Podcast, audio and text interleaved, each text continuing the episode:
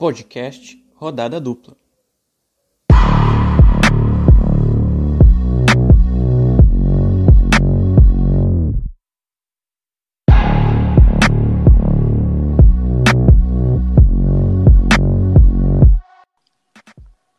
Começando mais um, o de número 7, rodada dupla número 7, no Instagram, arroba rodada dupla podcast.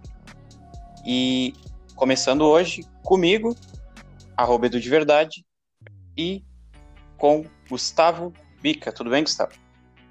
Boa tarde, uh, Eduardo. Boa tarde, Camila. Bom boa dia, tarde. boa tarde, boa noite. Bom dia, boa tarde, boa noite. Boa madrugada para os nossos ouvintes. Uh, chegamos ao podcast de número 7, 7 número de Luan, Paulo Nunes e Renato Portaluppi. Vai ser um programa bom hoje.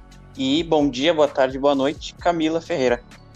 E aí, Gustavo, e aí, Edu, tudo bem com vocês? Bora para mais um episódio, né? Vamos ver o que nós vamos abordar no programa de hoje. Bom, vamos começar então fazendo um flashback. A gente vai voltar uma semana no tempo para falar sobre, ou quase uma semana, para falar sobre os jogos que antecederam essa, esse meio de semana da dupla. Eu quero um tweet sobre a derrota do Grêmio para o Santos por 2 a 1 Gustavo. O, o motorista do ônibus gremista está se auto-sabotando. Quer explicar? Eu posso abrir uma thread para ti, pode ser? Ah, tá. Se tu abrir aí, eu sigo o baile. Então O pode Grêmio- dar mais uns três ou quatro. Eu sinto que o, eu sinto que o Grêmio entrou na Freeway, só que o problema é, é que é carnaval, feriado de carnaval. Então o Grêmio vai um pouquinho, quando acha que vai embalar, para de novo. Aí segue mais um pouquinho, para de novo. E o problema, eu acho que desse ônibus, desse carro aí é o motorista. É o Renato Portaluppi que está se auto-sabotando. Porque a escalação que ele colocou no domingo para enfrentar o Santos não era uma escalação de quem queria, no mínimo, sair com um empate da Vila Belmiro. Porque vinha, ia enfrentar um Santos que estava totalmente desconfigurado, sem grandes jogadores. O Marinho até chegou a jogar, mas não estava na sua melhor forma física. E até fez dois gols, mas foi- foram dois gols de pênalti. E ele não fez muito além disso. E o Renato Portaluppi optou por Cortez, de novo na lateral esquerda, Robinho e Tassiano pelo meio.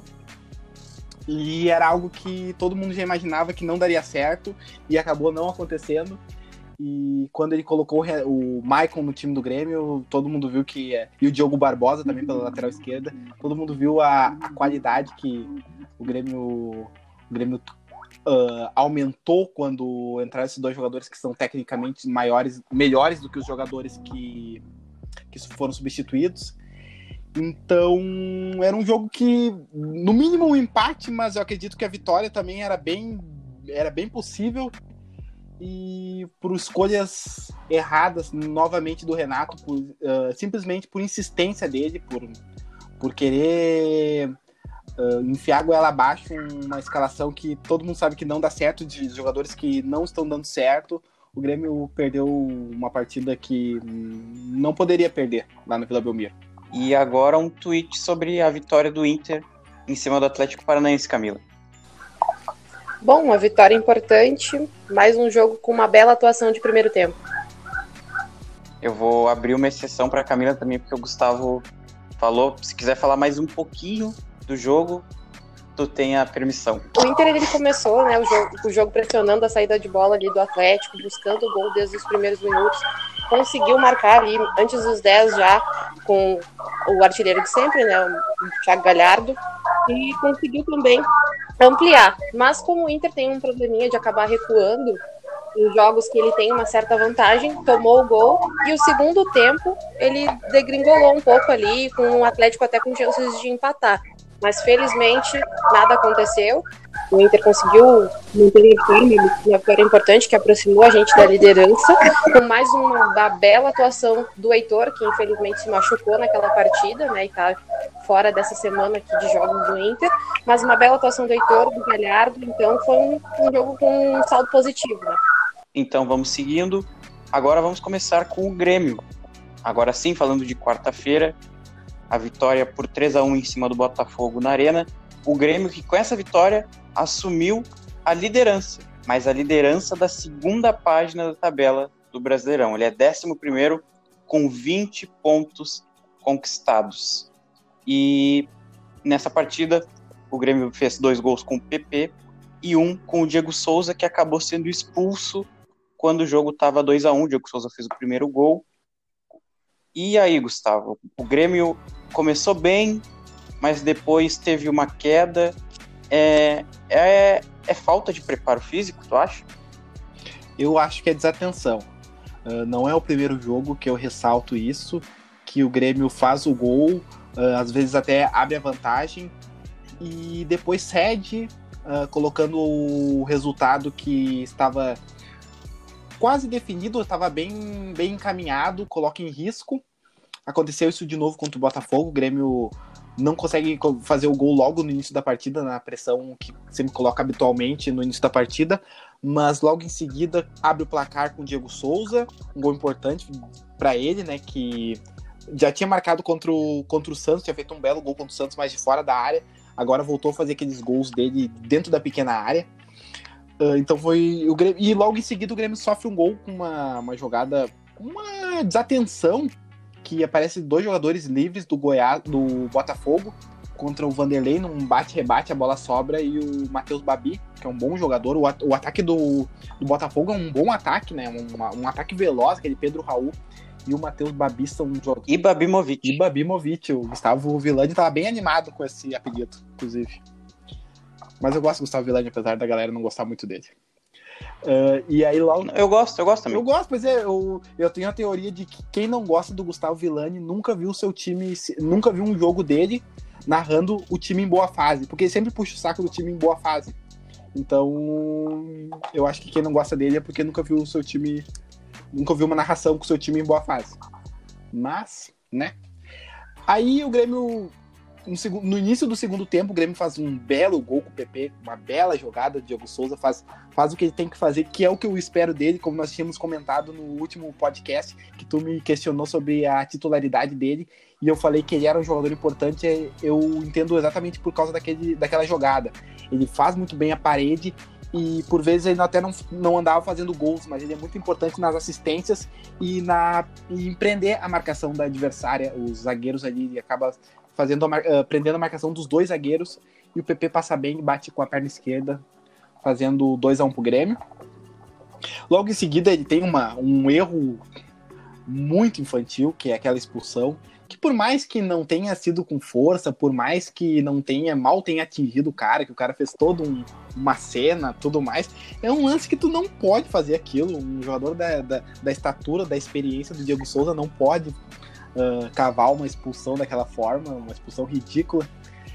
E, mas por sorte o Grêmio conseguiu mesmo assim se, se manter bem armado e depois fez um belo gol, um belo gol, um golaço com o PP, né? Uma jogada toda de primeira, toques por cima, parecia um eu, eu comparei aquele gol a um gol de futebol de areia, que os caras vão tocando a bola por cima e o PP acertou bem o toquezinho por baixo do Diego Cavalieri. E aí o Grêmio só, depois que fez 3 a 1 só administrou. O Botafogo também não teve mais forças para para tentar uma reação, porque o Botafogo também não é um time forte, apesar de ter um ataque rápido, como eu ressaltei ali, não é um time muito forte, não. Então, se o Grêmio novamente não tem aquela desatenção na zaga e sofre o, o gol de empate, era uma vitória que era para se encaminhar de forma tranquila. O Diego Souza fez, né, o primeiro o primeiro gol, e o Diego Souza, quase todo jogo que ele faz gol é lei do ex, né? Então, Nesse contra o Botafogo foi. Não, o contra o Santos não foi, né? Contra o Santos não. Raridade. Não. É, o, é não, tá, não, não jogou no Santos. Mas contra o Botafogo ele fez e ele é esse Botafogo. É, eu gostei da atuação do Alisson. Ele não não fez gol, mas participou, né? Participou de dois gols dos três que o Grêmio fez no jogo. E o que que tu achou da atuação, Gustavo, do Alisson? Além dele, mais alguém foi bem? O Alisson, como eu já tinha falado em outras oportunidades, eu acho que é chover no molhado. Ele é um jogador, ele é o jogador mais regular do Grêmio, assim, pelo menos do meio para frente, tirando as águas, o Jeromel e o Kahneman, que são jogadores fora de série. Mas o Alisson é um jogador muito regular do Grêmio, ele é um, ele é um muito equilibrado, ele sempre faz boas atuações. Ele raramente é o craque da partida que faz gols e dribla todo mundo, mas ele é muito importante tanto na, na marcação quanto nas jogadas ofensivas, nas, na criação da jogada, né? Tu ressaltou bem uh, aquele gol do Diego Souza, principalmente é ele quem escora, vê bem o Diego Souza entrando no, no meio da área, escora pro Diego Souza, ele tá, tá desequilibrado, escora pro Diego Souza empurrar pra rede. Então o Alisson é realmente um jogador muito muito equilibrado no Grêmio, jogador que, que mantém a sua, a sua atuação nivelada. Eu ressaltaria também novamente a atuação do Diogo Barbosa, que muito bem ofensivamente, ele chega muito bem no ataque. Outro que eu gosto muito do futebol dele é o Vitor Ferraz. Eu acredito ainda que o Orenjuela tá, tá melhor que ele atualmente, está numa fase melhor, mas o, o Vitor Ferraz é um cara muito, muito bom, e tanto na defesa quanto no ataque, ele chega com, com, com inteligência no ataque, ele não tem tanta velocidade quanto o Orejuela, mas ele chega com, com inteligência, ele entende bem a jogada, tanto que o passe para ele do, do, do, do segundo gol do PP é um passe dele por cima, que o PP só empurra por baixo do goleiro. Então eu gostei muito da atuação dele também. Os dois laterais, então, do Grêmio também. Quero saber se a Camila assistiu o jogo do Grêmio. Se ela não assistiu, ela acabou de assistir mentalmente. O Gustavo fez toda uma explanação do jogo do Grêmio. Então, se a Camila assistiu ou não, se ela acompanhou, se ela secou, ou se ela só cagou pro Grêmio. Olha, foi uma bela descrição do, do Gustavo, mas sim, eu assisti o jogo do Grêmio. E a pergunta que fica: o Grêmio decolou, Gustavo? O Grêmio. Agora se foi? o piloto não se auto-sabotar, eu acho que decolou. É, então, assim, o jogo do Grêmio, o Grêmio ele teve um momento de instabilidade ali com aquela expulsão, mas conseguiu garantir os três pontos, que foi importante depois de uma série de, de empates que ele vem tendo na, na competição. Uh, acho que foi uma boa atuação do PP, que geralmente ele vem sendo responsável, ele e o Diego Souza, né, são os responsáveis por marcar ali pelo lado do Grêmio, boas atuações também ele vem tendo. Uh, dois gols são importantes ali para para garantir a vitória e também uma boa atuação do Maicon que faz toda a diferença ali no time do Grêmio. Olha, eu não falei, não me expliquei o roteiro todo para vocês, mas agora a Camila veio em cheio porque o próximo assunto é o Maicon. ia perguntar para o Gustavo se com a entrada do Maicon o se, se torna um outro jogo para o time do Grêmio. Com certeza, o Maicon além de experiência, ele agrega muito no passe, né? O Grêmio não tem outro jogador como o Maicon ali no meio de campo. Tem o Matheus Henrique também, que é um volante que sabe sair de jogo, mas não tem aquele passe vertical como o do Maicon, o passe em progressão ao ataque. O Matheus Henrique é mais um passador de virada de jogo e de ligação da defesa para o meio de campo, mas o Maicon é um cara que, apesar da idade, apesar de não ter mais aquele vigor físico, ele cada vez mais mostra que ele é fundamental no time do Grêmio, com os passes dele em progressão ao gol, passes uh, que criam chances, não chegam a ser assistências. O Michael não é aquele camisa 10 que dá assistência, mas o passe dele cria a possibilidade para assistência. Uh, então, o, Grêmio vive uma Maicon dependência e quando o Maicon não tem campo, não tem, o Grêmio não tem outro jogador como o Maicon. O Robinho não conseguiu ser esse jogador, o Matheus Henrique não é esse jogador. Então, o Maicon sim é um jogador muito importante para o Grêmio. E Gustavo, tem mais alguma informação do Grêmio aí? Alguma atualização? Uh, gostaria de trazer os. Falando do PP, que para mim foi o destaque da partida, uh, gostaria de trazer os números dele no Grêmio. Ele chegou a 106 jogos com 26 gols e 12 assistências. Uh, o comparativo legal é que o Everton, Cebolinha, quando chegou aos 106 jogos, tinha 17 gols, ou seja, 9 gols a menos do que o PP tem agora. Claro, o Cebolinha já tinha, quando chegou nesse número, já era campeão da Copa do Brasil, já tinha feito gol. Não estou comparando uh, a importância dos gols, mas é um número bem legal uh, esse daí.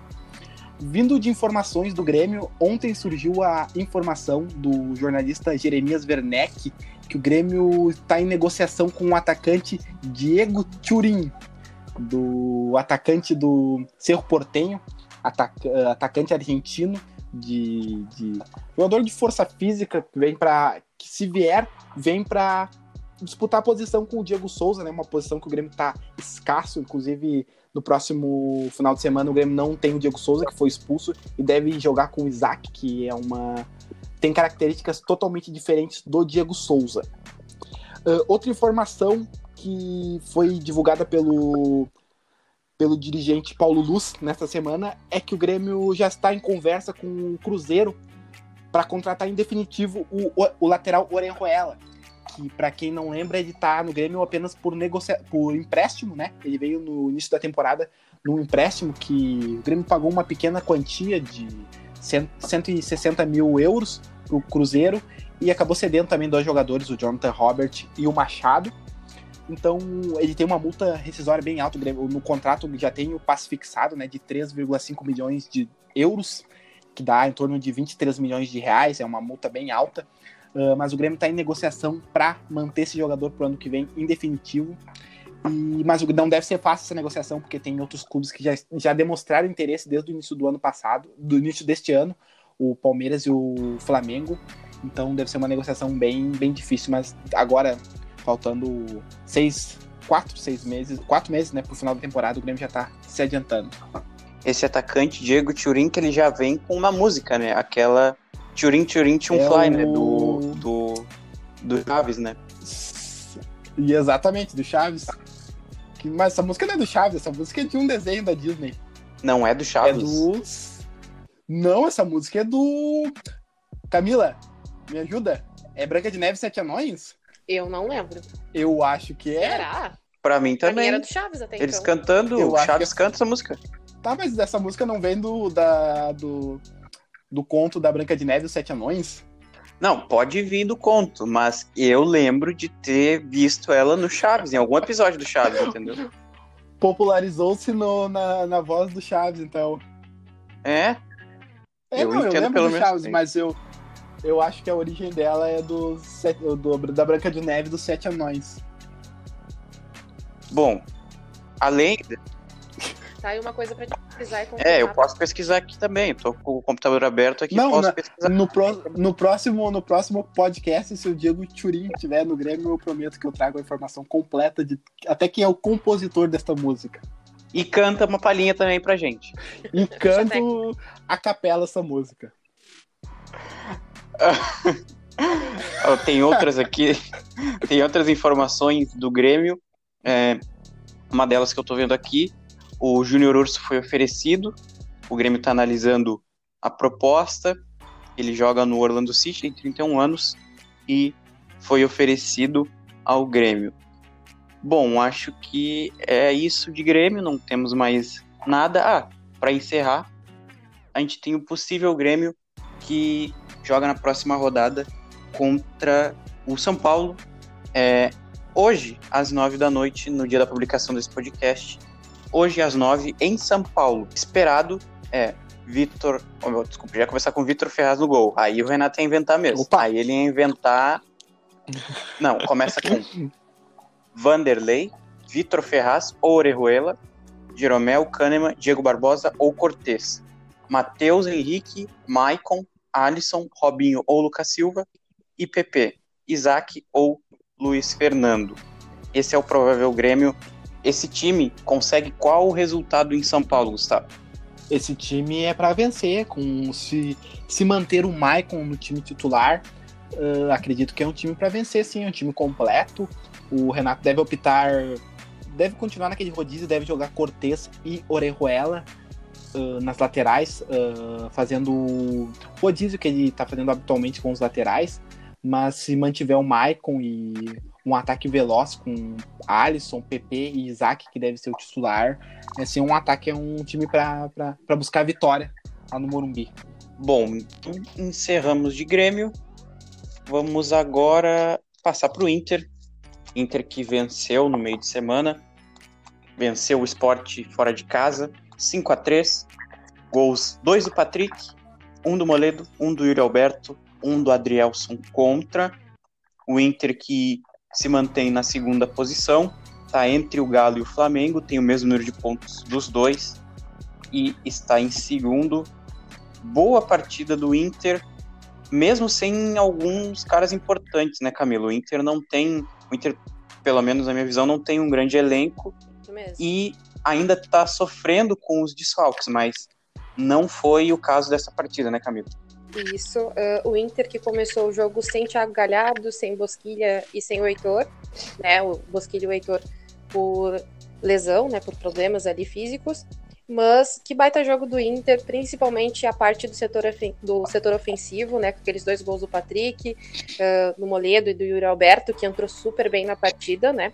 Uh, o time, ele, desde os primeiros minutos, ele fez uma marcação alta, pressionando ali a saída de bola do esporte, e não demorou muito para abrir o, pla o, placar com um baita gol do, do Patrick, acho que um dos gols mais bonitos que eu vi nos últimos tempos, né? Com aquela roubada. Ele deu uma, ele fez uma roubada de bola na intermediária e deu, tabelou com o Abel e entrou finalizando dentro da área com uma bomba, deixou até o Maidana deitado na, na pequena área ali, então foi um baita gol. Uh, e o Inter continuou ali pressionando e conseguiu ampliar, né? Uh, o Inter vinha jogando tão bem que até foi, se eu não me engano, foi com o cruzamento do Rudinei que saiu o segundo gol, que foi o contra, né, do, do Adrielson. Até o Rudinei não conseguiu comprometer muito ali, e da, do cruzamento do Rudinei saiu o segundo gol. Uh, e em seguida aí o Inter, uma bobeada, tomou um, um gol do esporte, né? Uh, que foi uma. Se eu não me engano, até foi uma, um problema na zaga, bola aérea de novo, né? Uh, que foi tomou um gol de cabeça de um cara baixinho ali, que é o Marquinhos. Foi uma rateada da zaga de novo na bola aérea.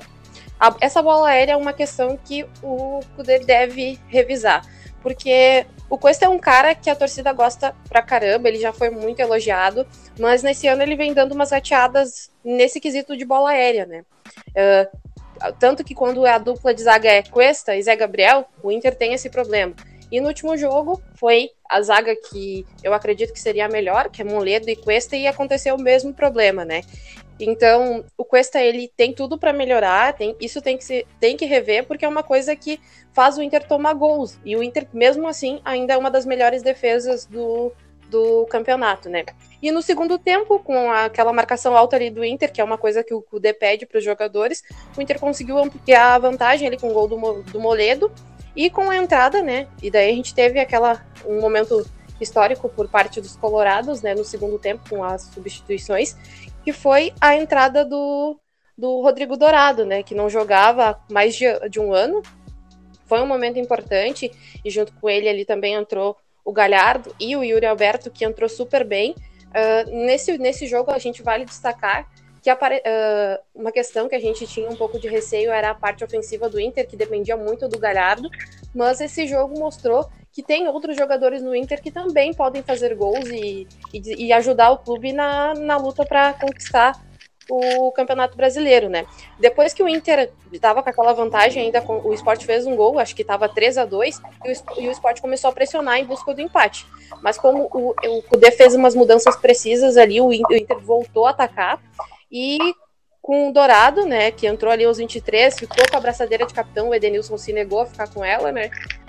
ele deixou o Dourado como capitão, uh, que a gente estava com muita saudade de ver ele jogar, então foi, foi um jogo muito bom, assim, para quem gosta de ver gol, foi um jogo bem envolvente de ambas as partes. O esporte até que não jogou tão mal, tanto que marcou três vezes, mesmo sendo algumas rateadas do Inter, mas no geral foi um, é, né, um o Inter tem essa questão da, da bola aérea e até na conta do, do, do primeiro gol, uma questão a ser revisada, mas depois, no, principalmente no terceiro gol, o time já estava mais relaxado e acabou tomando, se eu não me engano, o terceiro gol também foi de bola aérea, mas aí já era um outro contexto, né, da partida.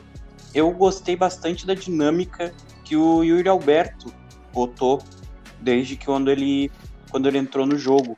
O Inter ele achou um companheiro de ataque pro Galhardo, Camila. Tem e outra, mais alguém foi destaque além do, do Patrick? Olha, o Patrick a gente não tem nem o que dizer. Ele é um cara que dá o sangue dentro de campo, ele tá sempre se esforçando, independente da partida. Então ele fez mais um ótimo jogo, marcou duas vezes. O Yuri Alberto, sim, pode ser o parceiro ali do Thiago Galhardo. Ele tem um baita potencial para isso, entrou super bem e eu acho que ele tem tudo para dar certo. Uh, o Edenilson também fez uma boa partida. Uh, no geral, o time do Inter jogou super bem. A gente teve aquela rateada ali da zaga, acho que, se não me engano, no segundo gol uh, do, do esporte, mas o Moledo acabou se redimindo, que também fez gol, né?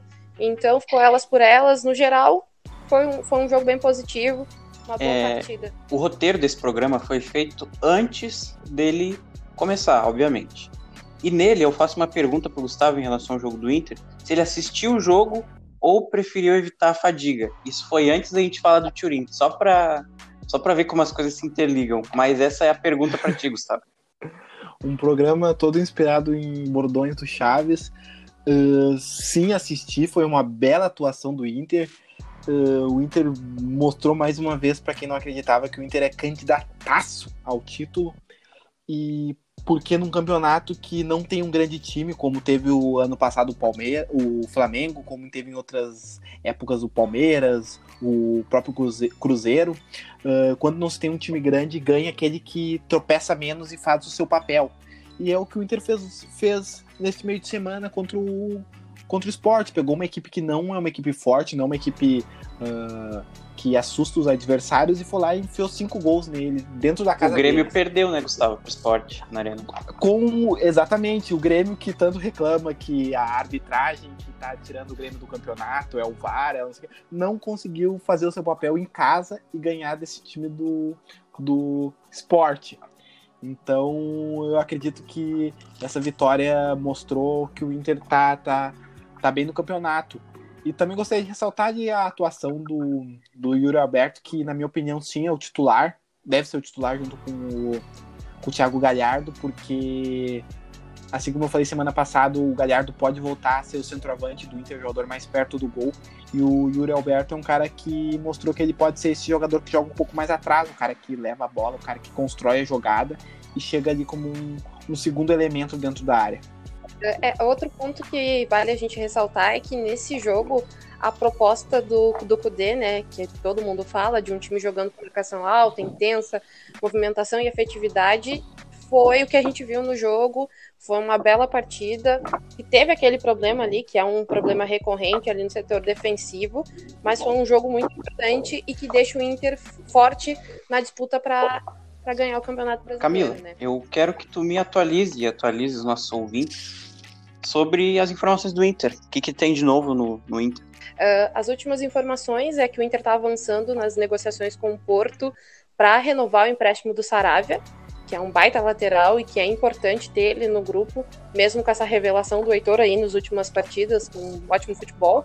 Saravia é um cara importante e acho super Uh, acho super positivo essa negociação, ela tá andando e avançando para que ele fique por mais uma temporada.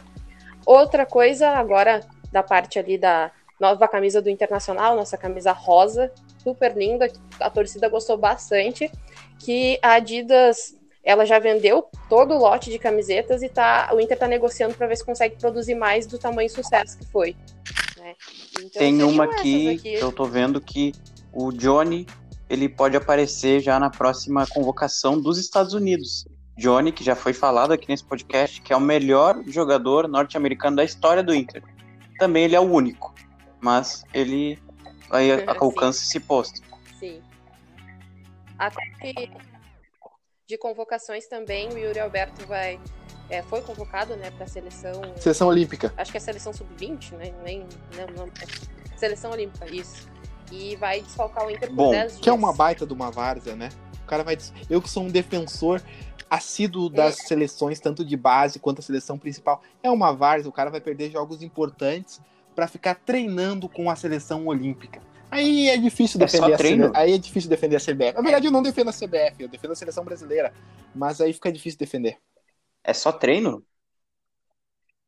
Sim, treino, só treino. Os próximos jogos são importantes, né? Olha, Realmente não sabia. Aí não tem porquê, né? Não tem é, porquê tirar tá do, do, do, elenco e botar treinos que são cargas menos, é, menos intensas do que de partidas, né? Realmente não faz sentido. Isso que, isso também que ele acabou de sair de um, uma lesão, tá num processo de recuperação dentro do Inter ali, ele vai para uma coisa totalmente diferente.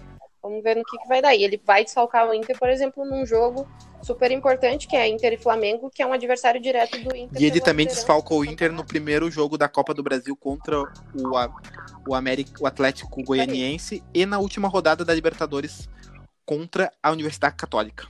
Marcelo Lomba, Rodinei, Zé Gabriel ou Rodrigo Moledo, Cuesta e Wendel ou Moisés.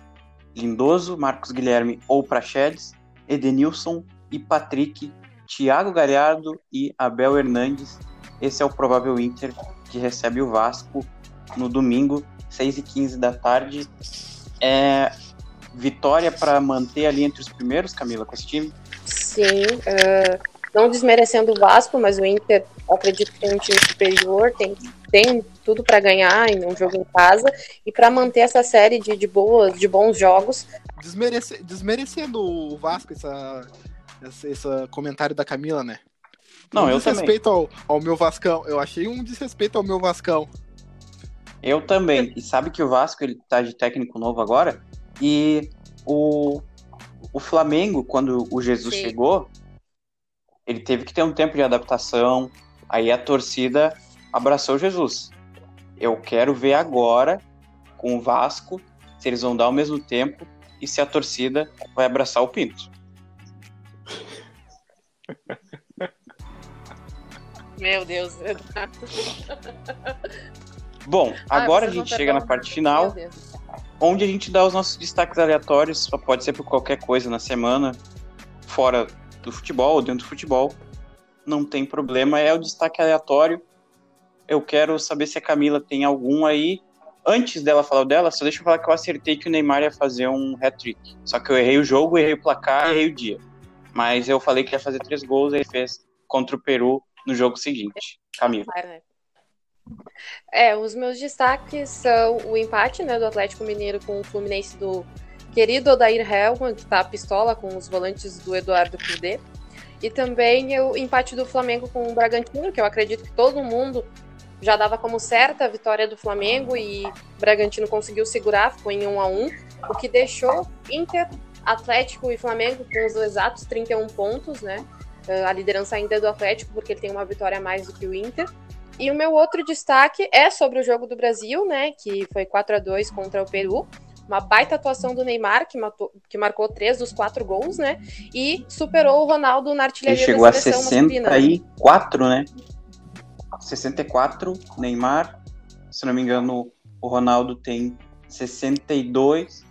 Isso, são jogos oficiais, né? Não, 62, não, não tá contando amistosos e e outras partidas que a CBF conta, né? Para a CBF o Pelé tem 95, para a FIFA o Pelé tem 77 e o Neymar para a FIFA tem 64, ou seja, há 13 gols de se igualar ao Pelé como maior artilheiro da história da seleção em jogos oficiais. O meu destaque, Camila? Mas o real artilheiro ah, tá, da o maior é com a camisa né? da seleção. Se eu não me engano, com 117 gols. Não, não, de todos, de, de todas as seleções, a Marta é a maior, o Pelé Menino... É o segundo, eu não sei se é jogos oficiais também, se essa conta também vale, mas. Acredito Bom, é. o meu destaque vai tem a ver com a seleção também, mas tem a ver com o goleiro Everton. Ele que conseguiu, ele não sei se ele vai entrar nos livros dos recordes aí, mas ele conseguiu. Ele tomou cinco gols em dois jogos diferentes, com uma distância de 24 horas de um jogo para o outro, e menos até do que isso e em dois países diferentes. Eu acho que ninguém conseguiu essa marca até hoje. Eu acho que conseguiu é, tomar sim. dois gols contra o Peru e depois, no dia seguinte, já tomou outros três do Coritiba. Então, fica o meu destaque pro E, que deve com certeza conseguir uma vaga aí no livro dos recordes. É, né? Agora o Palmeiras, atrás de técnico, o Celso Rotti já desponta como um possível candidato. Gustavo, os meus destaques do primeiro retornando à seleção brasileira é. Novamente vou bater nessa tecla que eu adoro bater, que é a transmissão. No jogo dessa meio de semana, eu só queria ligar minha televisão no 12, para quem é raiz, e assistir o meu Galvãozinho Sim. falar besteira. Mas eu fui impedido por estes. Uh, não sei qual adjetivo colocar, essas pessoas Calma. que querem a democratização do futebol e fizeram eu assistir o jogo numa qualidade de 144 FPS na TV Brasil. Uma coisa ridícula, que teve de, com direito à saudação a Bolsonaro no meio da transmissão. Uma coisa patética. Não, e deixaram de passar, aqui no Rio Grande do Sul, eles passam a, o, o negócio do Enem. Deixaram de passar o Enem. deixaram a galera. Isso, e ainda deixaram a galera do Enem mal. Imagina quem tava então, esperando então, história, quem tava esperando história e cultura não pegou, não deu. Teve que ver o jogo. Teve que ver o Neymar fazer três gols.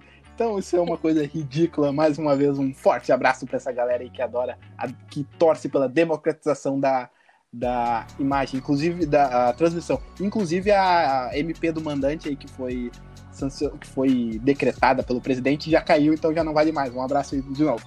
Mas próximo assunto é a classificação do Grêmio do Inter no Brasileirão Feminino. Esse final de meio de semana teve a rodada final. Grêmio e Inter se classificaram para as quartas de final. O Inter vai enfrentar o Havaí Kinderman e o Grêmio vai enfrentar o Corinthians. Uh, o destaque legal também é que o, que o Grêmio vai enfrentar o Corinthians na Arena. Vai ser o primeiro jogo de futebol feminino dentro da Arena. Então vai ser bem legal de acompanhar. As meninas merecem uh, todo esse reconhecimento aí, merecem jogar na arena. E por último, meu último destaque é o, a contratação do Atlético. Contratou, acabou de anunciar na tarde desta sexta-feira o Matias Zaratio, do Racing, que é um jogador que bem comentado na Argentina, que tende a evoluir bastante, mas é um cara bem que está bem se destacando lá no Racing. E é mais um jogador que eu tinha no meu modo carreira e agora não pode mais ser contratado porque foi para outro time. Então, fico triste com essa notícia, mas eu acho que vai ser uma baita negociação pro Galo. Bom, então chegamos ao final do Rodada Dupla, o episódio ou programa número 7. Obrigado, Camila, obrigado, Gustavo, por estarem mais uma vez trazendo toda a sabedoria de vocês nesse, nesse episódio. E tchau para quem escutou. Até, Até mais. mais tchau, tchau.